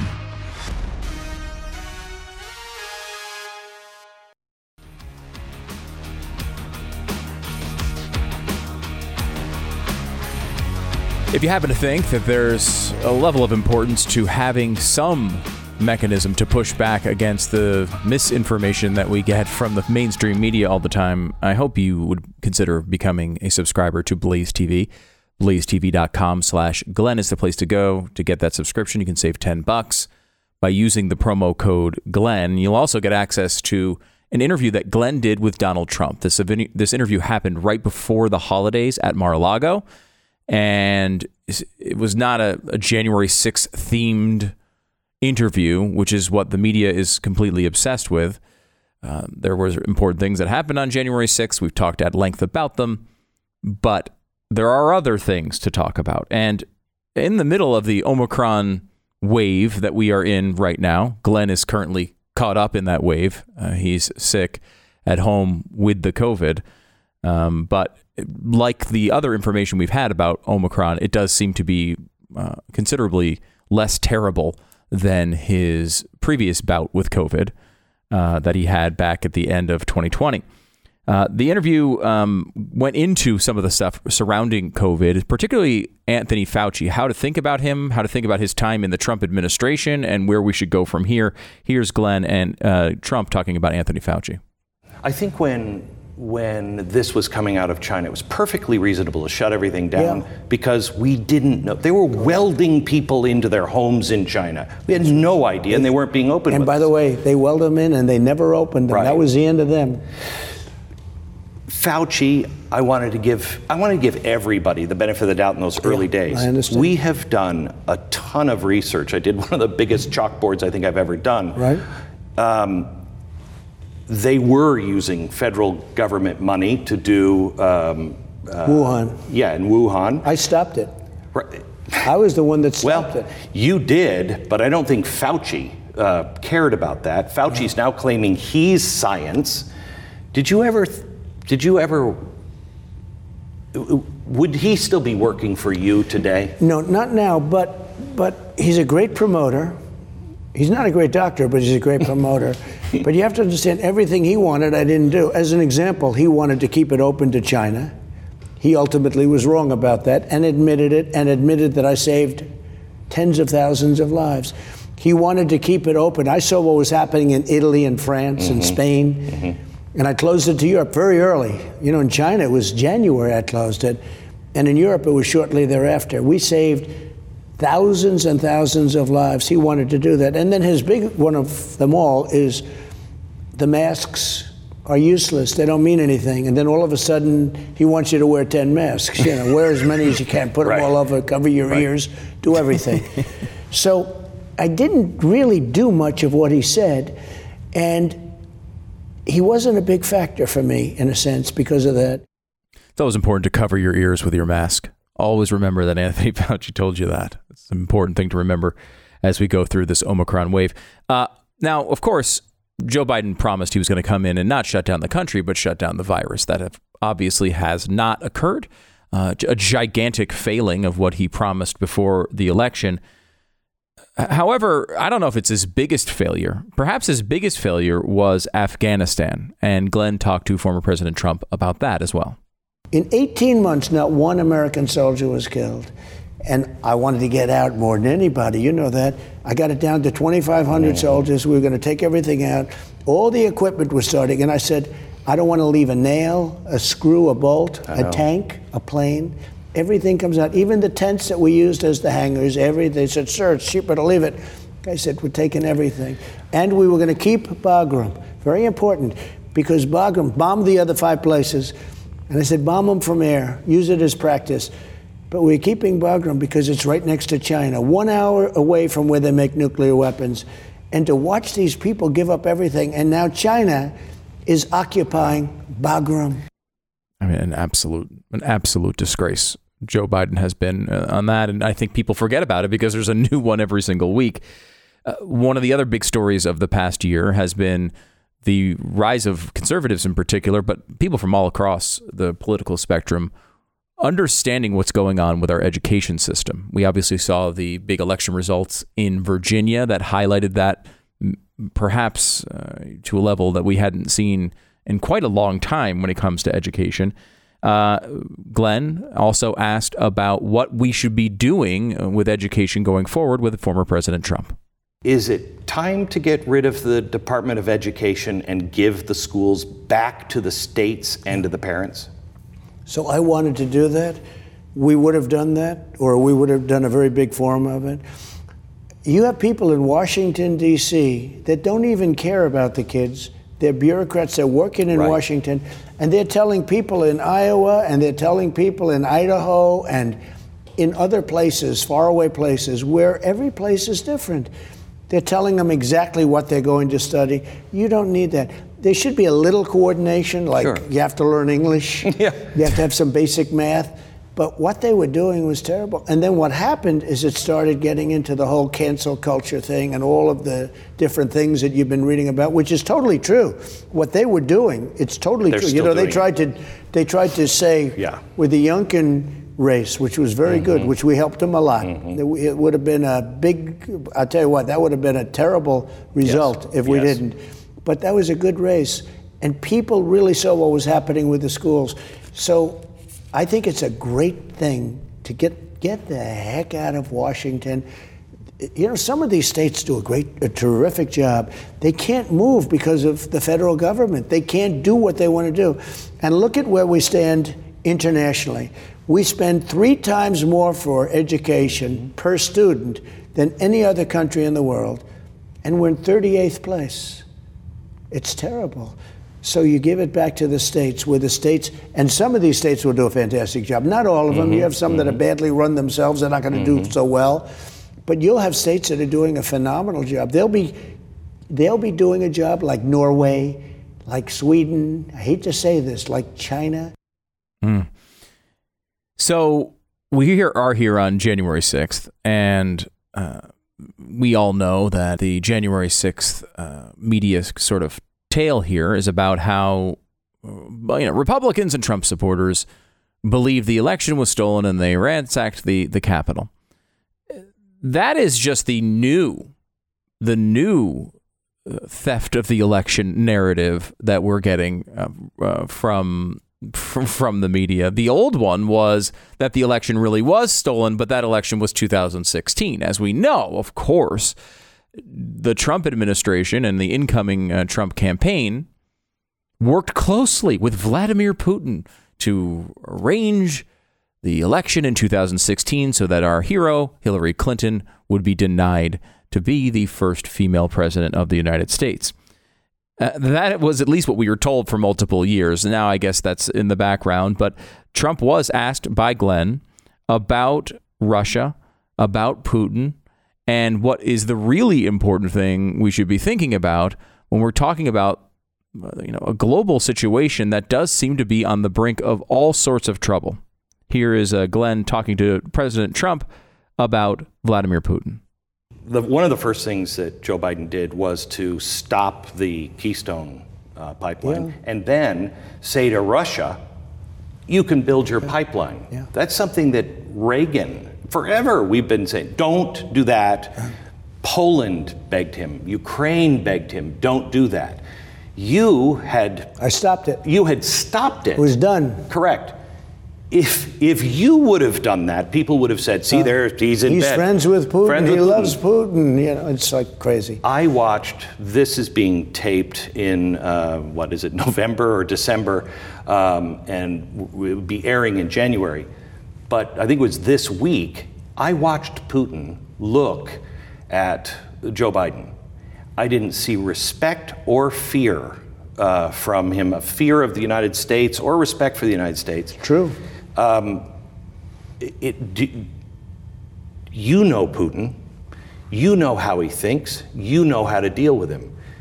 Is he going to move into Ukraine, do you think? Well, it's looking like that. Uh, you know, when Biden told him about what he was talking about sanctions, when Biden says sanctions, Putin's saying sanctions. If they're only going to sanction, then there's no sanction that's going to stop me from taking over a country. And by the way, it's a massive piece of land Right. in an unbelievable location. Right. You know that. But he didn't say there could be very serious consequence. A sanction is not a serious consequence, no matter how strong it is. Not when it comes to taking over a country. Correct. And there was no fear. One of the things that has been interesting about the reaction to this interview uh, from Blaze TV subscribers and people who have uh, listened to the interview in, in its entirety is that it was able to bring them back to optimism a little bit. I think the last year, I mean, certainly the last couple years have been really tough on so many people. And especially for conservatives going into a Biden administration where it seems we are just in a nonstop catastrophe. Every single issue this guy puts his fingers on uh, turns to garbage. And it's hard for the American people to look at that and have any hope for the future. Glenn asked him about this a little bit, and it kind of starts talking about how we're going to deal with energy. But I think the hope of the future is really the overarching, uh, I don't know, the unifying theory of this particular interview. You can get the entire thing at blazetv.com slash Glenn. Here's Glenn Beck with President Trump. Are we going to be in three years in trouble if our banks are putting the small gas, oil, fracking, coal people out and fundamentally changing the structure for green energy, Yeah. can we recover from that No, quickly? No. because the green energy is not strong enough to fire up those plants and to I'm saying though, let, I'm saying though, let's just pretend that you're going to be president Okay. in in three years. Can we turn this around and get on track quickly. Quickly. We can. Yeah, we can. I mean, we have to have optimism, and this is more than optimism. This is fact. We were energy independent 11 months ago, totally energy independent, and now we're going to OPEC to beg them for oil. I know. We're going to OPEC, Saudi Arabia, Russia. We're going to Russia. We're making Russia so rich. You know, when I ended the pipeline in Russia, everyone said, Oh, I'm so nice to Russia. I got along great with Putin and with President Xi and with all of them, but there was never anybody tough like I was on that. And with the tariffs on China, we took in billions and billions of dollars and frankly brought a lot of businesses back home because it no longer made sense for them to do things in China. But when they did the pipeline, and look at Russia, their primary thing is oil and the cost. What we're doing is we're making them rich. Interesting that uh, Donald Trump did not seem to have a problem entertaining the idea that he might be president in three years. Didn't push back on that one at all. Uh, the entire interview, it's about an hour. It's available at blazetv.com slash Glenn. Promo code is Glenn. Uh, and you can kind of take the entire thing in and really they go over pretty much every single issue dealing with the future, looking forward. The you know Rolling Stone today, as I mentioned, is all upset that Glenn didn't ask him about January 6th. Well, I mean, uh, what what are we getting out of that? What's the point of that? Uh, the point is not to look back and rehash every single argument from last year or five years ago or 10 years ago. The much more important thing is to look forward and, and see where this country can go in the future, whether that's uh, under a President Trump or uh, somebody else. We have to have some level of optimism that we can turn around all the things that President Biden and everybody he's associated with is doing to our country today. It's all available. blazetv.com slash Glenn. Promo code is Glenn. Well, we made it to 2022. That means you've got a chance to make it your best year yet. Optimism, we were just talking about it. You can start with Genucel by Chamonix, which will allow you to look 5, 10, 15 years younger. And if you want to take part of this, it's the Genucel's New Year's clearance event. You can take 60% off their handpicked most popular package. This is uh, the best in skincare that you can possibly get. You can see yourself uh, with less wrinkles, a fewer sagging jawline. Uh, we can talk about uh, under eyed bags that are just disappearing. And you might think to yourself, those are big promises, and I don't believe them. And I can understand that because, you know, this is what happens in commercials. People make crazy claims. Well, Chamonix just says, look, hold us to it. We promise results that are going to make you happy with what you've purchased, uh, guaranteed, or you get 100% of your money back. So there's nothing to risk here. And right now, you can get Genucel's top selling rare mineral spa package absolutely free at checkout enjoy a luxury spa treatment with world class cleanser, a toner, microdermabrasion scrub, right in the comfort of your own home. Go to genucel.com and enter the promo code BECK35 at checkout. You're going to save a bunch of money. Every order placed is automatically upgraded to free priority shipping. Don't wait. Go to genucel.com. It's G E N U C E L.com. The Glenn Beck Program.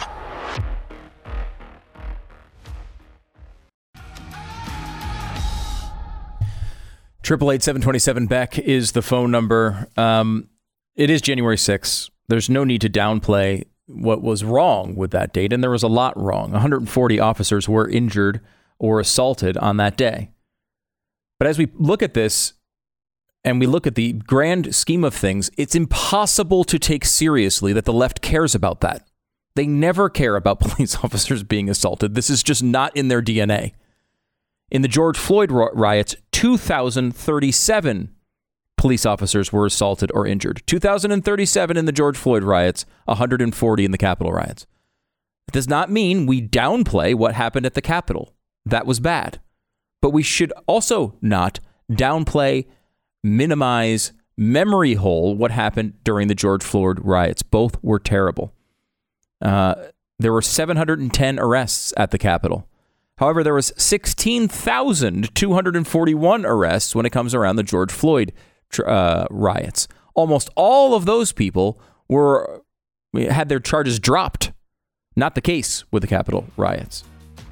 The damages, of course, about uh, 1.5 million dollars at the Capitol, and about two billion dollars when it comes to the George Floyd riots.